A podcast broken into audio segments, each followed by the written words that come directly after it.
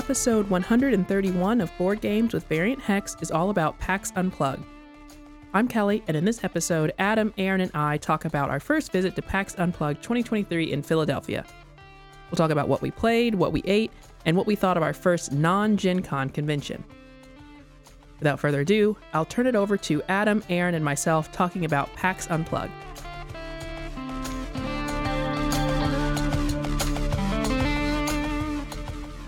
Hey Kellye, Oh, I yes. what do, what do you do to like every extension cord before we ever leave the house for a trip? Oh, I unplug it. Oh, and this time we were unplugged.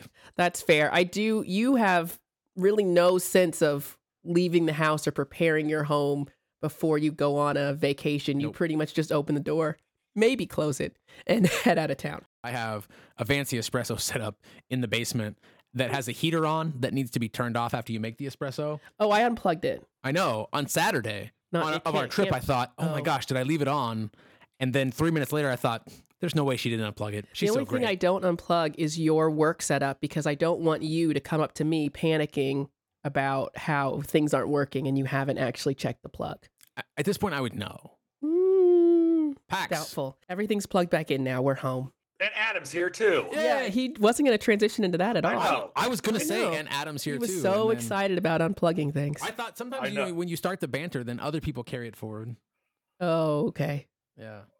So yeah, PAX Unplugged. We we did the thing in Philadelphia. Now, Aaron and I went. Adam did not. That's correct. So Adam is here to hear about and ask us about our experiences there, get a sense of PAX, maybe how it's different than Gen Con. That's the only other con that we've been to. hmm What was good, what was bad, what we did, these sort of things. Yeah. Random questions about the city of Philadelphia. Also welcome. Yeah, we I mean, we only saw a very little bit of it, so won't be great at answering those. What does PAX stand for? Do I think know? it's Penny Arcade Expo. Oh man, it's Latin for peace, Oh. and I just thought it was a really like chill place. It's Pity Arcade Expo. okay. There you Sorry. So they have uh like PAX East and West, which I guess are just more generic. I'm gonna say geeky or nerdy conventions. Maybe I actually don't know what happens at those, but PAX Unplugged is for tabletop board gaming. So there's also RPG stuff there, but it is a lot of board games. go. That yeah, and there wasn't like at, at other places where RPG is more the focus. There's more cosplay. There was some, but very little cosplay. So attendance wise or general size wise, compared to Gen Con, that's what we've talked about. That's what we all kind of know. What what fraction would this be of a Gen oh. Con? A Oh. third? A third. I think what what's going to happen is we'll give our guess. It's a guess, now, yeah. We might, we may or may not in the show notes put the Have to actual actually numbers. Look it up. Now the exhibition, like the space that is available, the space that you would call the con. I Mhm. think that's less than a third. Yeah, I mean, almost certainly it is. because there's a lot of space that's available for Gen Con in Indy that isn't literally used. Like when you consider that Lucas Oil Stadium is Yeah. included in Gen Con, but you're not using all of the stadium. And we did not use the entire Philadelphia Convention Center. it didn't feel that way. No. No, they it were seemed large like there was a third floor. There were some things And- that could have been up there, but I don't know that anything was actually happening up there. and a first floor. And a first floor. didn't I use didn't the really first floor. understand. Yeah, the fact that it's like the way that the convention center's laid out, it felt like a lot of hallways, but not a lot of convention space. The And you know- hallway to convention space ratio seemed weird to me. I, I don't think about a lot the cost of replacing carpet at a convention center scale, Okay. but I'm very grateful that the Indiana the Indiana Convention Center has carpet everywhere. It was kind of frustrating to be walking on concrete so often. Oh, you know they roll out that carpet. Oh. what? At, for Gen Con? Yeah. So when when all of the vendors and stuff show up, there's not carpet out yet. And they're like pulling everything up and setting up and marking the booths. And then they roll all that carpet out. What? Yeah. That and it's one of the things that people say is like a luxury of Gen Con that they roll out the carpet. And who knows what it looks like for how and where they store that. But that is true. The main exhibit hall space, when we first walked in, I thought like, oh well, this is actually this room was bigger than I expected for what people say about the size of PAX versus the size of Gen Con. But once we really got into it, I realized that what I was looking at as, oh, this must be the whole uh, exhibit hall. It was not. Like half of that was the exhibit hall. Then there was kind of this center area that was mostly undefined. It had like a big space for a super long line that I never saw no, they, lined up with people. And then at the other end, it was all sorts of like long cafeteria type tables for uh, open play. You could get things from their library if you wanted, or you could be playing things uh, that you just brought yourself. I'm going to take a short time out to say my voice still does not at 100%. And I lost it when we left for PAX. Yeah, so I had no voice pretty much the whole time we were there, which was, I think that also made the experience very different for me. I spent a lot more time resting, so I was trying not to lose it completely, trying to get it back, and it didn't really happen. Well, and I think between the concrete floors and the lower ceilings, I think in general in the Philadelphia Yeah. Convention Center, Yeah. and the fact that the entire con is basically in one big room, like the exhibit hall is in a room that's connected to the open, The open play, play area, area. that's connected to the library, that's connected to the et cetera, et cetera. Which technically at Gen Con, they connect those rooms too, but they're massive. they're they're massive, They're mad. I would say that it might be three times as big. and there's like events and stuff in like different meeting rooms, and then the the Yes. library is in Lucas Oil, so it's The completely separate. library is in a completely So, yeah, separate I think- place. um I say all that to say for someone without a voice, it was tough communicating. yeah, it because it was loud. so loud. We, if we were back sure. at the our Airbnb, I felt like I could talk at what seemed to be a normal volume pretty okay. But when we actually got into the hall, you just have to talk so much louder because of all the background noise. Yeah.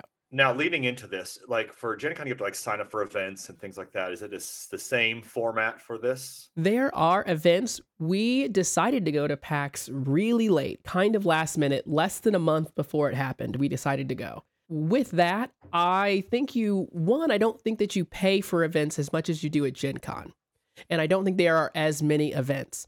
But I decided to just like not worry about the events at all. Just go play games because people often say about Gen Con versus other conventions that other conventions are more about playing games and less about uh, events or the exhibit uh, exhibition hall. Gotcha. Okay, so that's so it's, it's more of just free play, joining in games, picking out games. Well, let's talk about games then. What did what did you guys play? I'm gonna just say that the first game that comes to my mind that was really fun. We played a game called was it called Challengers? Oh yeah, we did play Challengers. It was a super fun kind of party style game, and it's it's like imagine you're playing War with cards that have different actions, and you're building a deck over a series of rounds. Uh, and there's like you can play with up to eight players, but even if you play with less, there's like little cards that basically like set up matchups between you and another person, and it kind of round robins you. And then at the end, the, the two with the most points play against each other head to head for a victory. And it's a really nice, lightweight, fun game. I enjoyed it a lot. We played with we played with six people. I finished third, so I didn't get to do in the championship round, but I still had a great time. I didn't. I don't really like challengers. Oh, I think that the way that you draw cards and add them to your deck feels a little too. There's big stacks of cards. Feels a little too random for me to feel like I have like real impact. So it Yeah. feels a bit more dice rolly luck than anything. And because you're constantly switching your matchups and you don't know what the other people have been building their deck like, it's not that you can prepare your choices for other people's deck. Yeah. So it seems like there's probably some default really powerful things that you either will or won't get and then outside of that it's going to be pretty much luck you you can decide how big you want to keep your deck which you didn't know and I you had a really big I- deck for half of the game I, I w- didn't I hold you would've fin- back. I would have finished in the top two if I had known that. oh rule. well okay okay yeah i thought that challengers i've played i think i i didn't remember until we started playing it i think i've played it once on bga you can play it on bga and i think that might be more fun or at least fun enough uh, because of how many people you'd be able to easily get into a game of bga i don't think it's the thing i would buy because i don't have like a big game group Right, I, and I agree with that. Like, it wouldn't be good for us. and then when you when you go to play the cards you don't have a hand of cards that you're selecting from you just turn over the top card Yeah, And I think for me, that's another part where it's just like you're just flipping cards over. So I, I it almost feels like, well, what am I I, I really doing here? You're playing War Okay. with fun.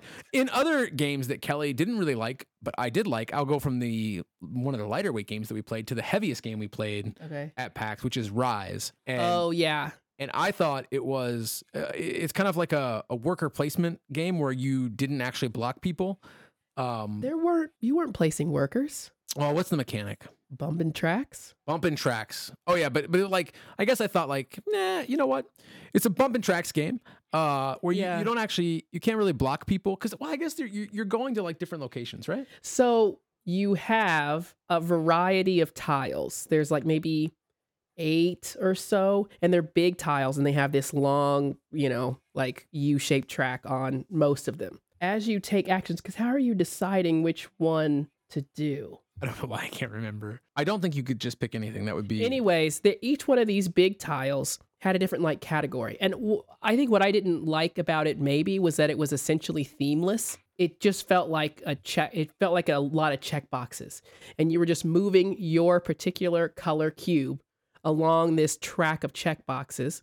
And for each one of those, it would usually be something like you move it to the checkbox, and above that box, it's not really a checkbox, it's just a a landing spot. Above Mhm. that spot would be places you could pick on other tiles because each one of them had like a icon to go with it. So let's say on the square, these these aren't the icons, but let's say on the square icon tile, you go up one on the track and you can pick either a triangle or a circle to go up on those tracks. And then you do that and over on that track, maybe you get some points, maybe you get, you know, whatever or maybe there's yet another icon and you go over to that track and you can go up on that track. So the mechanic is actually super fun, and I can't believe I forgot it. At the top of the board, before every round, you place out seven cards, and half of the cards are actions, and every other card is an event card. So it goes action, event, action, Oh, event, right. action, event. If you do the first action, your your turn for that round is done. If you do the second action, then you get the first event card for free. So basically, if you're any event card that's to the left of your action, you get to do that for free, and you do it in kind of the order.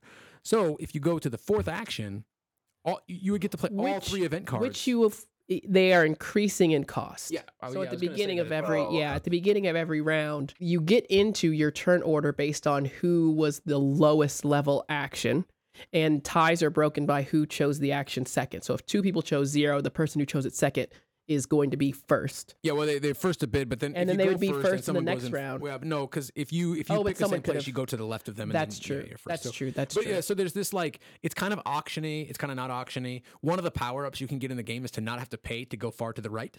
So then you can always be doing all the actions, but then sometimes that doesn't even make sense for you. So it's because some of the actions are negative. Or You're limited negative. by only having five coins unless you get to the checkbox, get to the location that lets you go up to 10, and then you're limited to only have 10.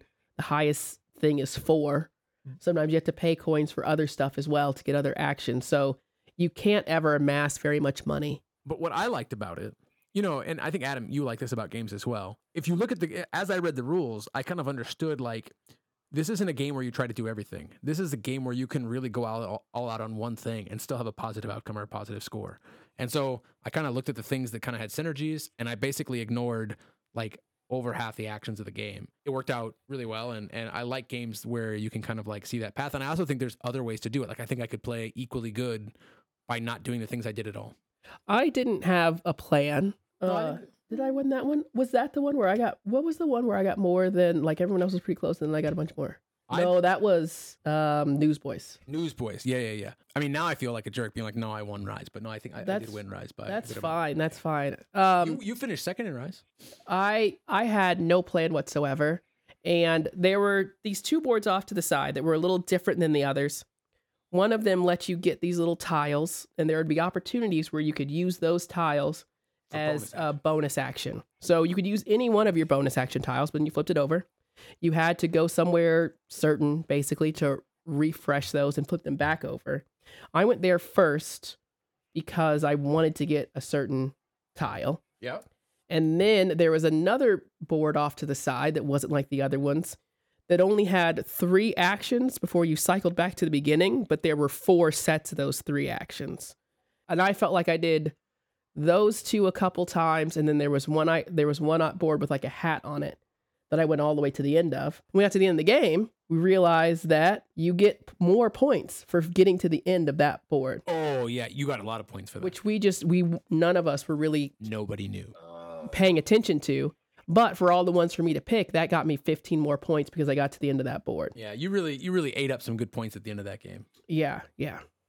Speaking of eating up, Wait, are you probably still talking about games? no, I was going to talk about food. Well, we didn't talk. You just said your two favorite games. Oh, I'm so sorry. Okay, so we also played Newsboys, which is a roll and write. I think it's a Saashi, Saashi and Saashi roll and write. It was in the first look section. I did like the way they did the first look section.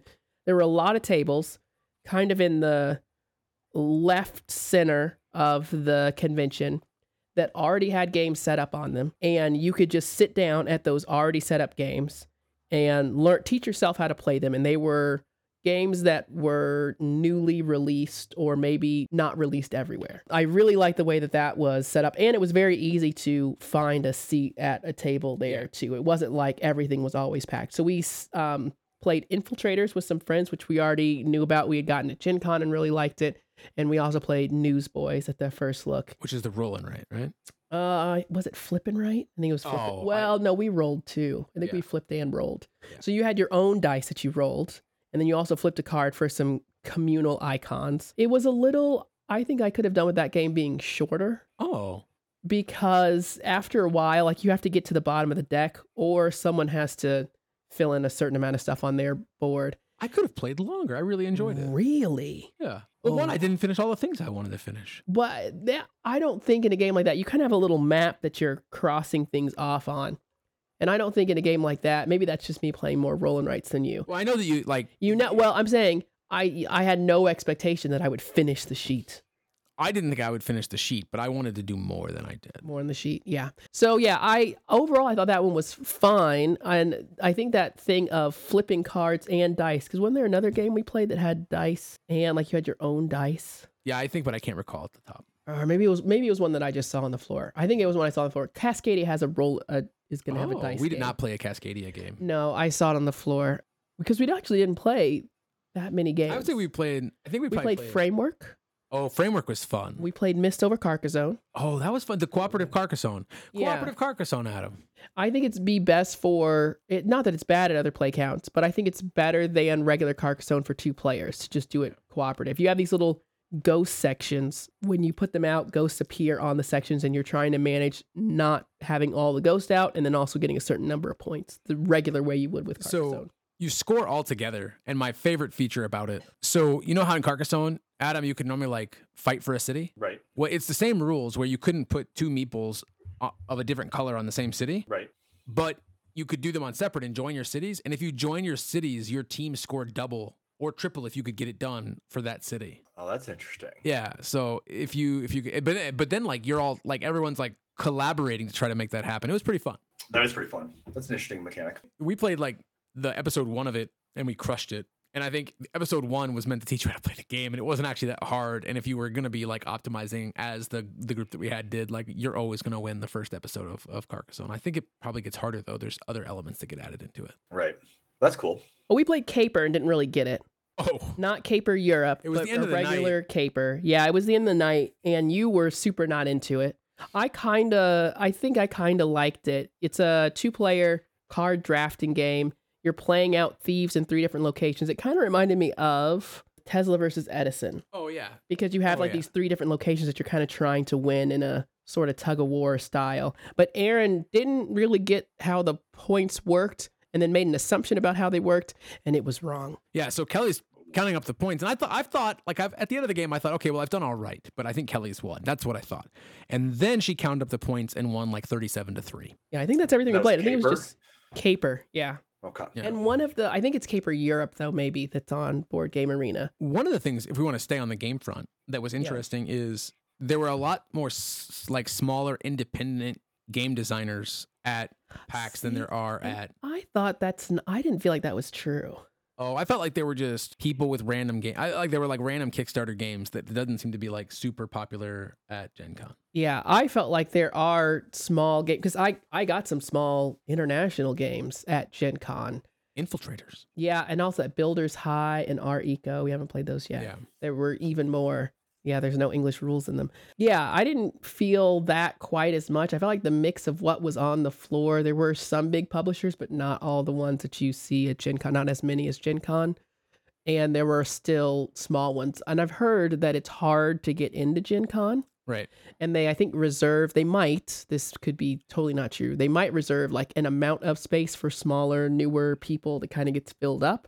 and then outside of that, you have to. I think it's pretty expensive Right. to get a booth Because they do have that like and independent maybe even a bit of a waiting list. I'm not sure. Yeah, yeah. So I uh we walked the whole exhibit hall. in like uh, a little over an hour, an hour and a half. is under two hours, so it didn't take that long to get through. Whereas Gen Con, it really feels like it takes you Hours. it takes you one of the days, and however you break that up across the four days. But yeah, it definitely doesn't. You can't get through it in two hours.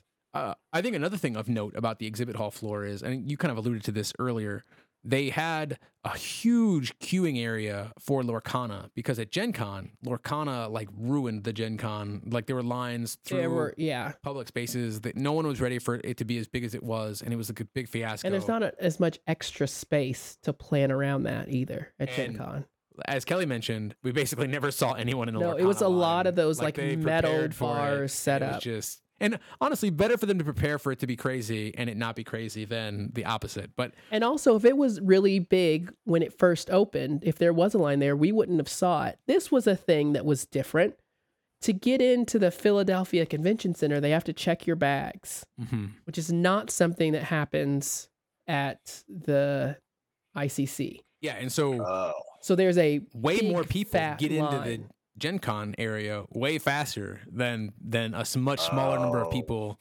Like it took us the first day we got there right when it opened, or even we got there. we like, got there after, after it opened. It was still and like took us, nine thirty, 15, 20 minutes to get in the door.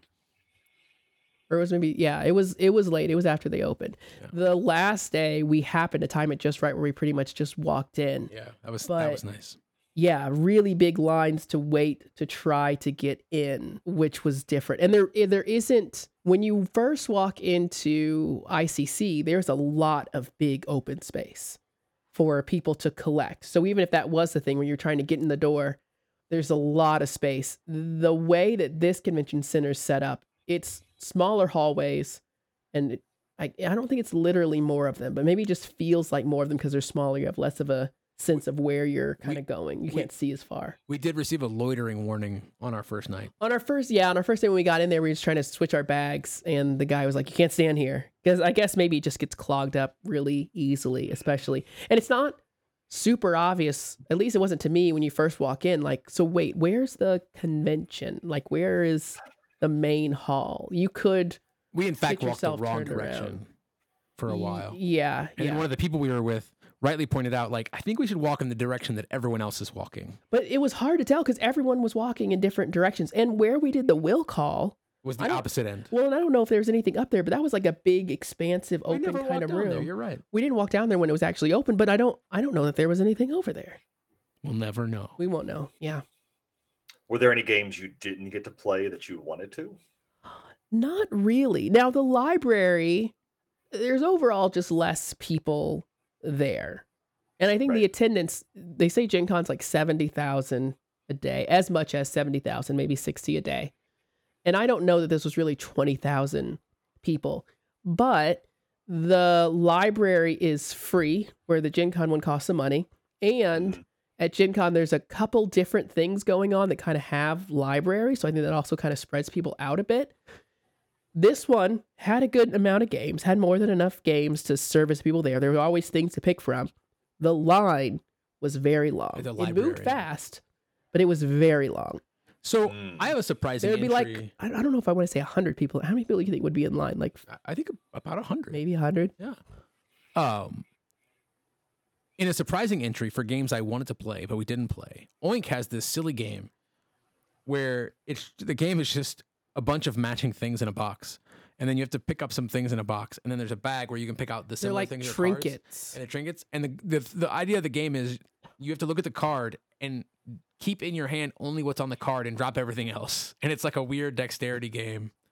Um, speaking of dexterity games, the game I love to play was the flicky thing.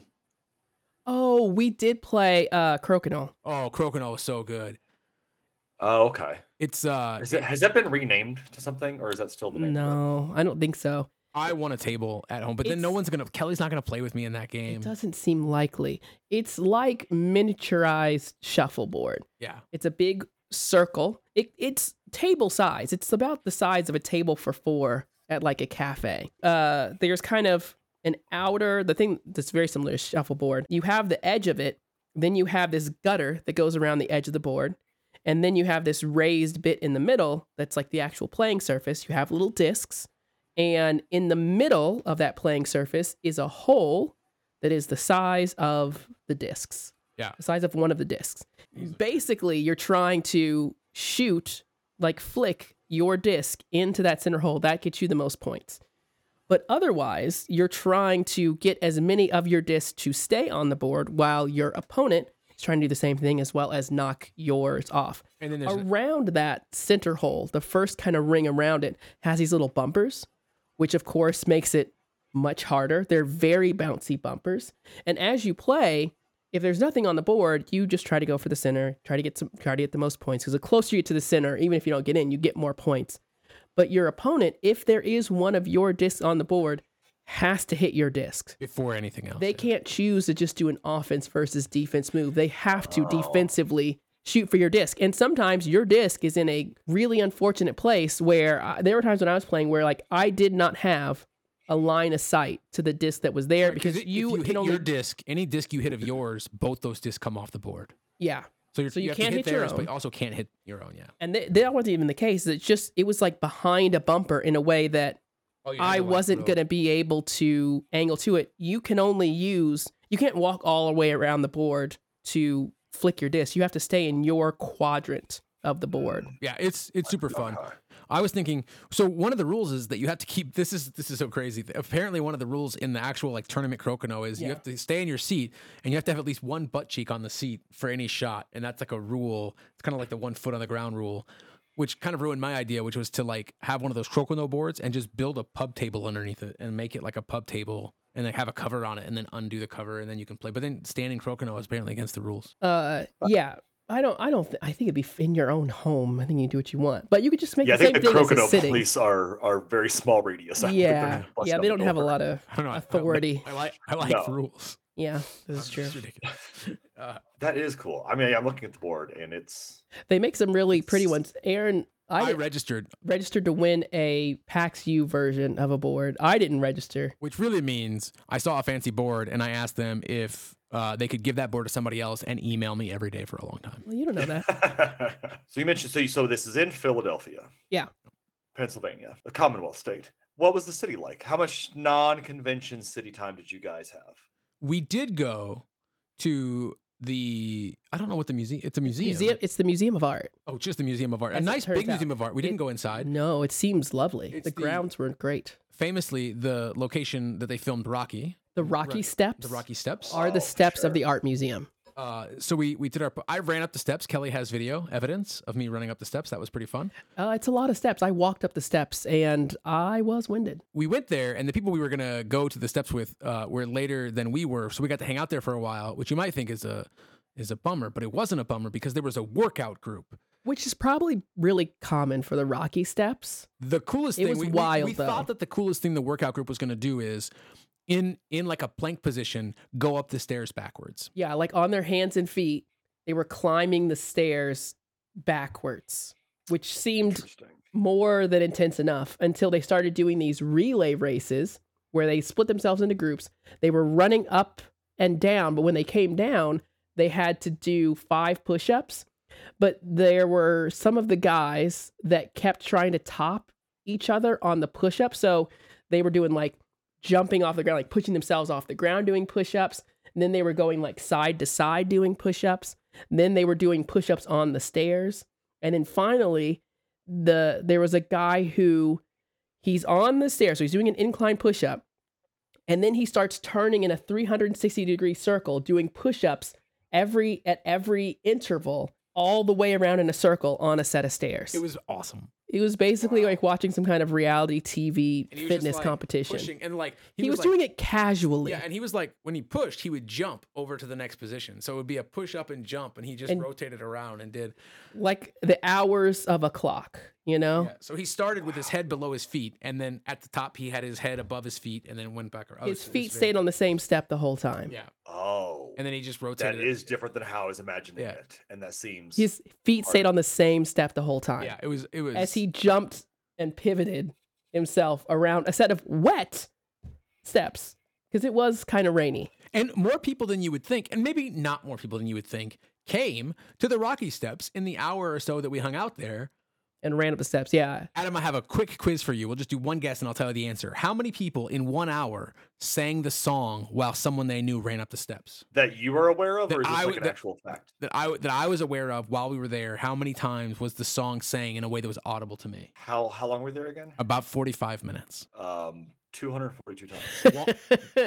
One one time.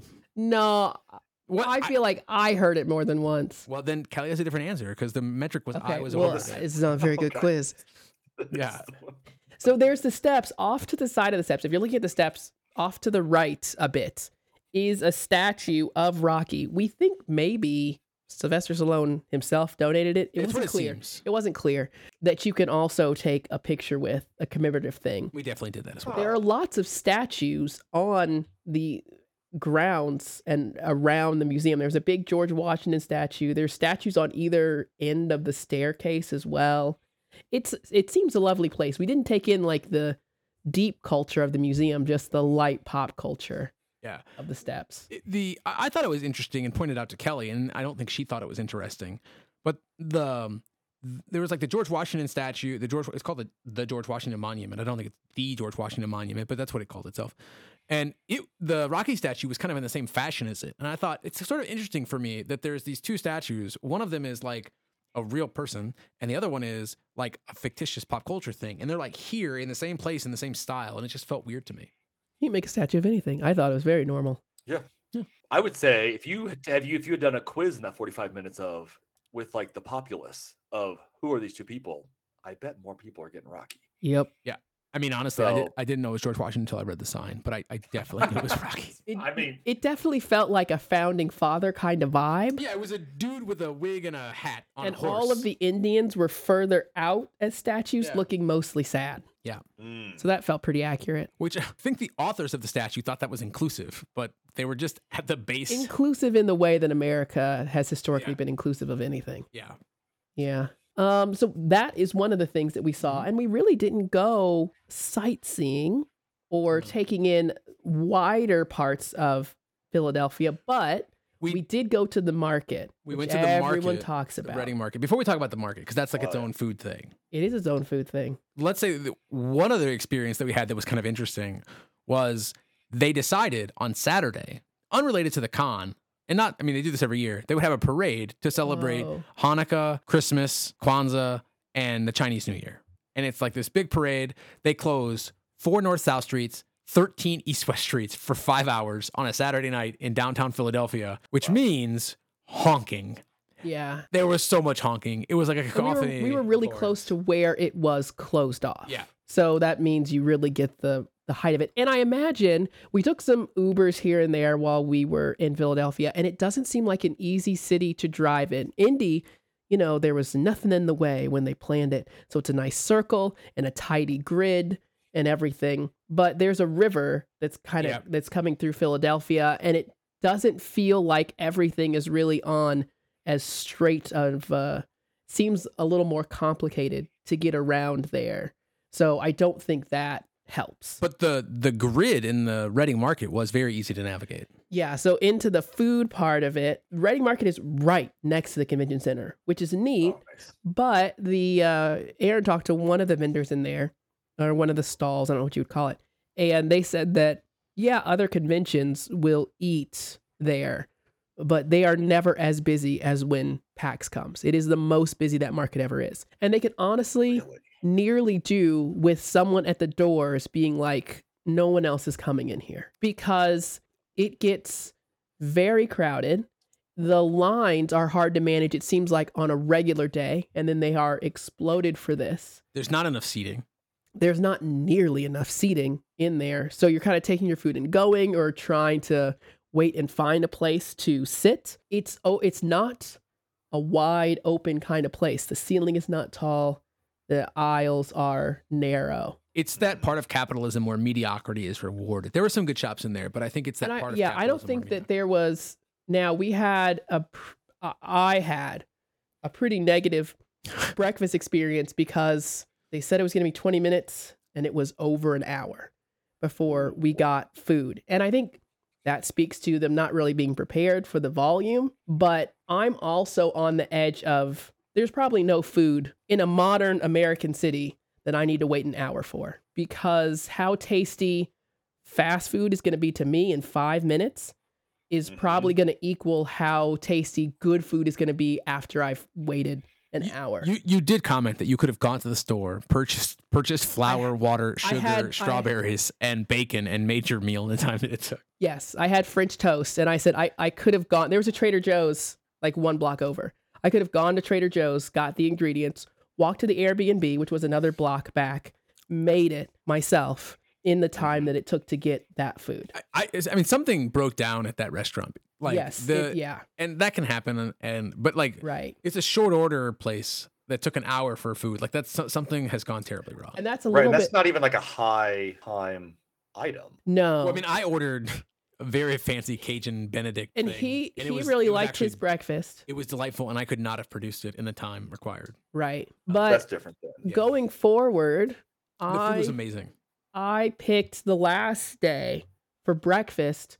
I got a funnel cake and a corn dog because I waited a reasonable amount of time for it and it was delicious because not everyone was trying to get funnel cakes at the first thing of the day. So I kind of think that because of the convenience, the places there would, don't have to be better.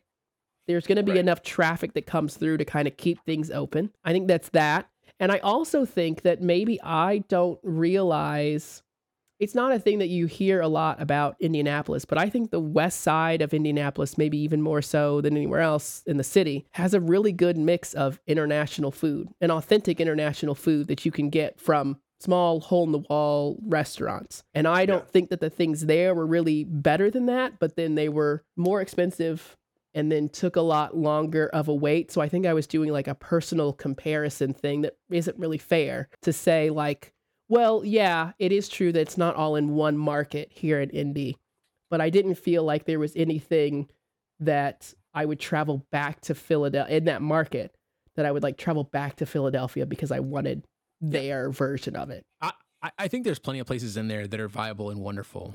I don't want to have to table hawk in a room crowd. Like I, I would just go. I'd rather go to a worse restaurant with a calmer setting than than What do to you go. mean table talk? Like, hawk, Table hawk, hawk is what he like said. hawk He for tables. he kept Oh, using I'm that sorry. phrase like it's a thing that everyone says. Yeah, I- I've never heard it until now. Ta- table No. hawking? Oh, it's a famous pastime. It's fine. It's not. Wow. Ah, no, it's not. Not not in this group. Man, that's fair. The setting for me, like people are like, "Oh, the market is so good," and like it was. There were there were definitely cool things in there, but I, it's just not. I'd rather go to a restaurant with you know some elbows between me and the next person. And we did go to some good restaurants. We went to now a hole in the wall place that was I think it was called Pho Street. Yep. Pho Street. Fall Street, I think, is the way. Pho Street. That was again still next to the convention center. The convention center's long, so a lot of things to be next to it.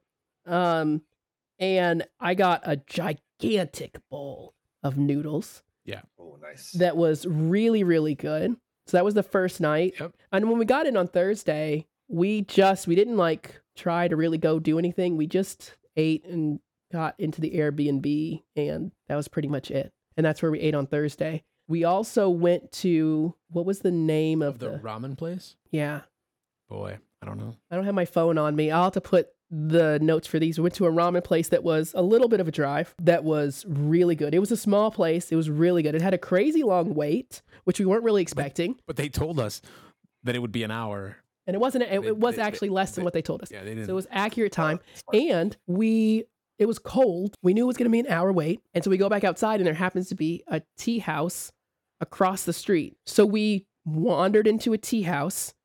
It was, and it's nighttime. So I wouldn't have even expected a tea house to be open late, but it was. It was lovely inside. It was pretty much what you expected. Like, oh, they probably have high tea here.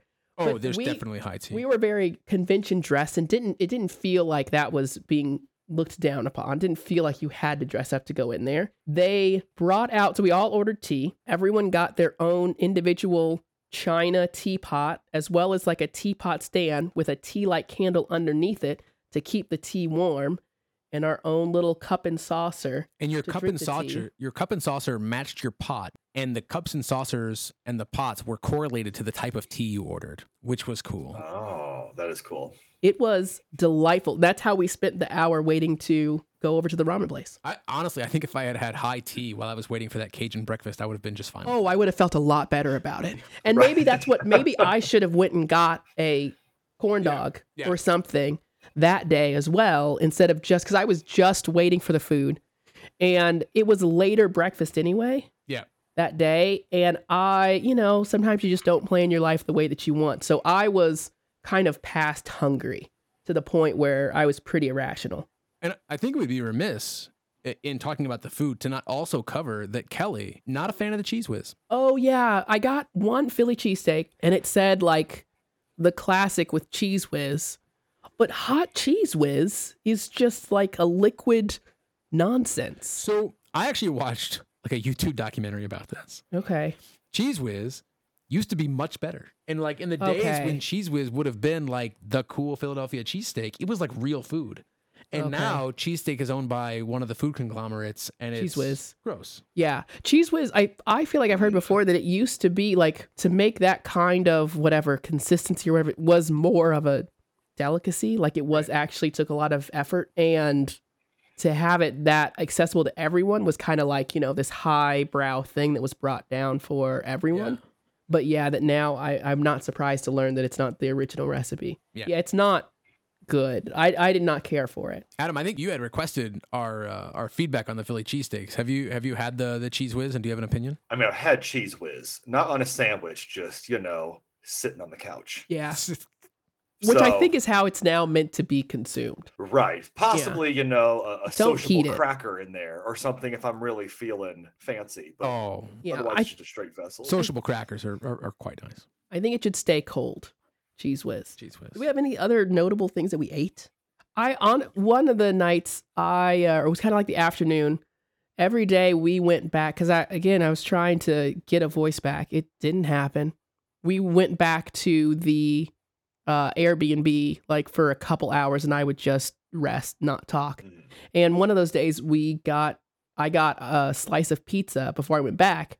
And the way that the lines were there, it was not clear, but I did find out there was no line for the pizza. And I got in five minutes. And there was a super long line that looked at like the same stand. Because I think that was the cheesesteak line. Yeah, the cheesesteak line goes slower. And yeah, for me, I just, the pizza was good. I think all of the food was fine. It wasn't like an hour wait with all the congestion. Fine. It would be just as well to walk to the next place for me personally. But I think that was definitely true that, you know, a lot, there'd be a long line for one thing, but everything there was good enough that I didn't feel like the long line was really, uh, yeah, deserving of one place over the next. It wasn't like this place is so much better than the other place. Yeah, and I'll have Right. one one final kind of food and beverage thing, which is there was a coffee shop called Elixr, three minutes from our a three minute walk from our Airbnb that had some of the best coffee I've ever had. And I told them that I liked their coffee a bunch the first day I went there. It was clear that I was there for the conference, and the barista calmly said, "Please don't tell people about us. I don't want to be busy today."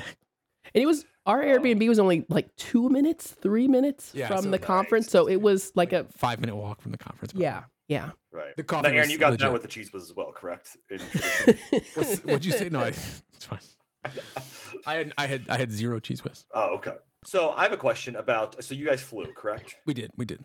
I- In an airplane, and um, so airports typically, when you go, they will have like a local representation in the airport you're going into.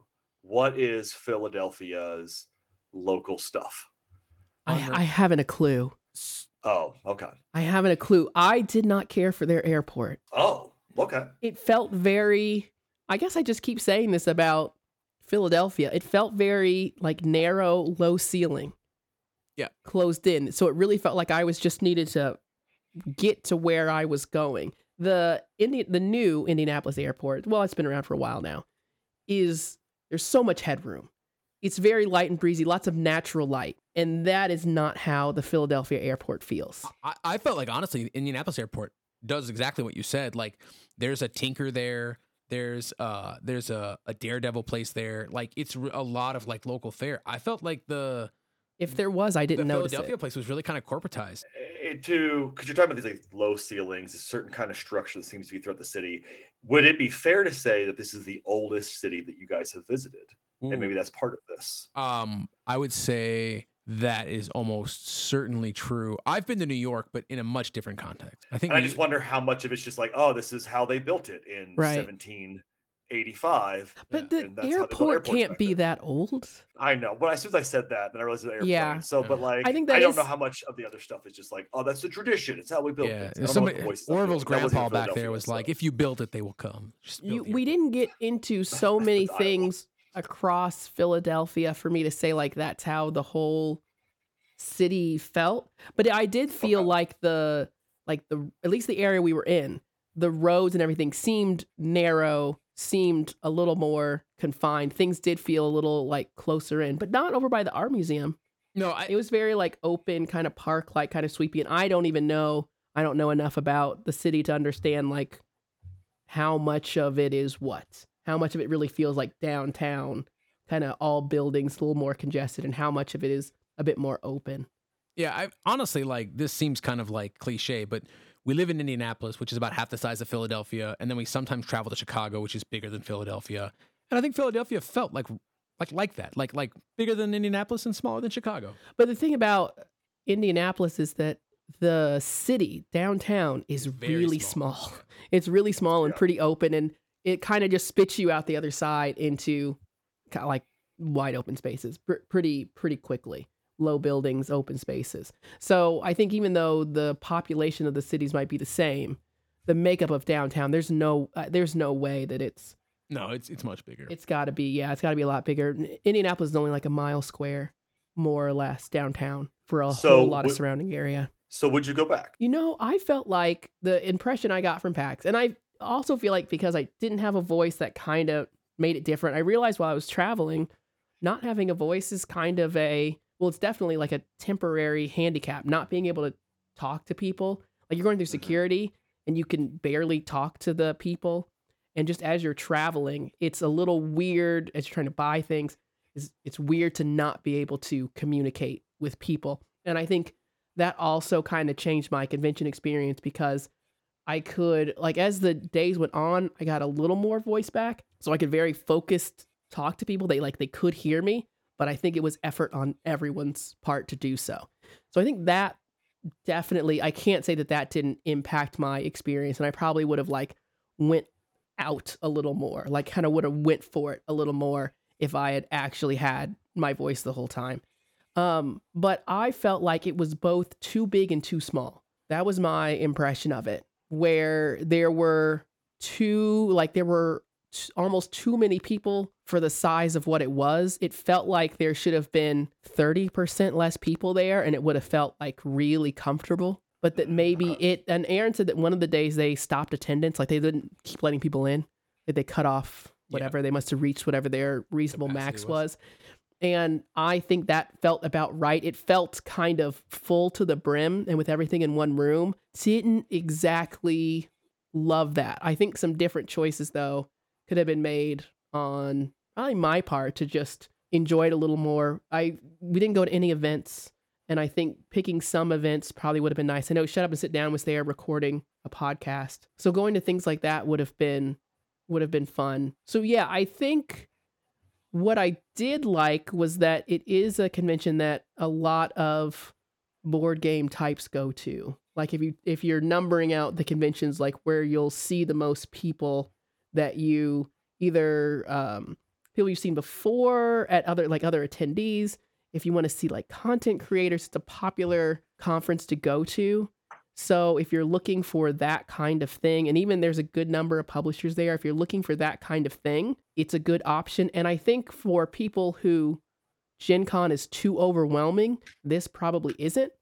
But I honestly felt like in some ways this felt more overwhelming to me than Gen Con. I don't know if it's because I was out of my city or because it was all in one room and the noise was just kind of like different in that way. Uh, it Right. didn't feel like I know one of the people we were with said that they went. There's a quiet room there.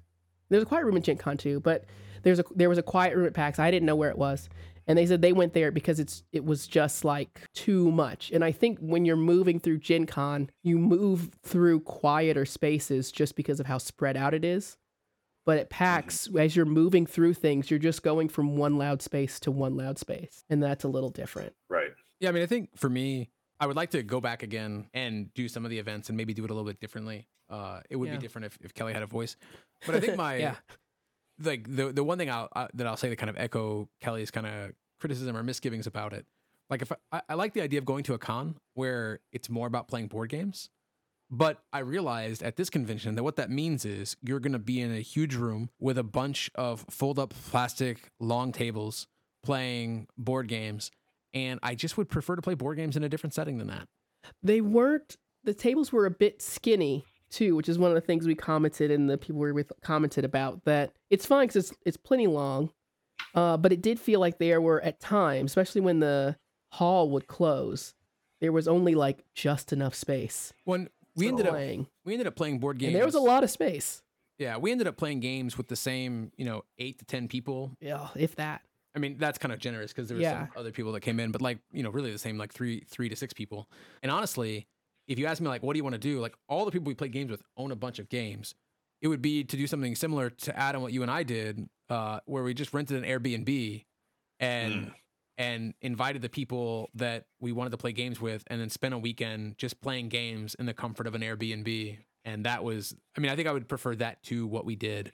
Yeah, Um, because while we were there, you said like, I don't know if I really like conventions, and I think it was kind of that mix of, well, if I'm going to play more games, this isn't the optimal place to do it, and if I'm going to go all out at a convention, maybe this isn't the optimal place to do it. Yeah, Okay, but, I, but uh, try one more time.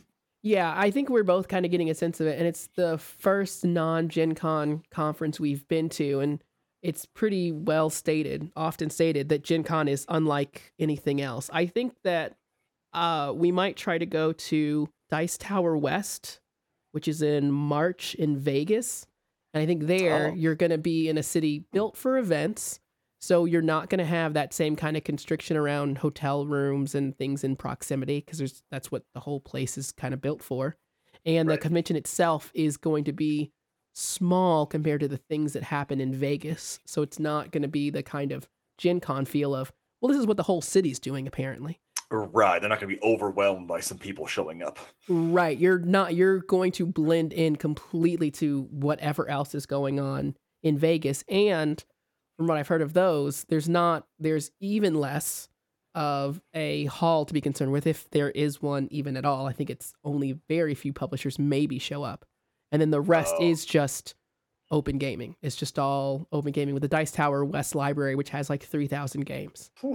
So I think it's maybe three. I don't know if it's four days, but it is more like a gaming convention uh, with a with a big library at a scale that's a little bigger because of that. But I think you are still all in one ballroom. But it might feel more like like the hot games room feels at Gen Con. Oh, that was way better.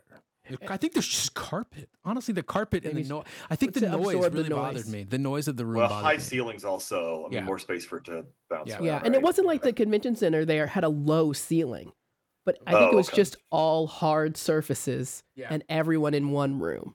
Yeah, I get that. Gotcha. Yeah. And you know what? I want to say one more thing before we close this off. The PAX U merchandise was excellent. The Oh, okay. design of the stuff was excellent. I got a hoodie and a um a water bottle. And in general, the theme across all of their uh, merchandise off, you know, all of the branding for this year looked like a VHS tape, like the design you'd find on a Oh, VHS cool. tape. And it was so perfectly executed, in my opinion. The first time I saw it, I thought it was a VHS tape. Like I thought that It was that was, legit. That's awesome. I just thought like, oh, was there a VHS brand called PAX? Like, what am I missing? It was done so well. So I feel like they completely nailed that retro theme, like just absolutely hit all the right notes with it and made it look authentic, but like likable in a way that it felt worth having, like something that was outdated that's worth having, not something that's outdated that you want to forget in the past. And it looked like a lot of people have merchandise from other packs at PAX. And it looked like the other, maybe East and West, have like, maybe they all have the same theme every year. Because I saw a, a bag from one of them that seemed to also have this VHS looks to it, but it wasn't um, unplugged. And then it Mm. seems that in previous years, like all the previous years, they have a different kind of theme about it. and all of the merchandise. I think whoever is running that piece of it, you can buy it online too. I think starting maybe now ish. I don't know that it was available during the con, but they're probably selling the things that they didn't sell there. I believe you can buy it online now. Even if I didn't go, I might buy what their designers come up with because I was really impressed. Like it just all looked great.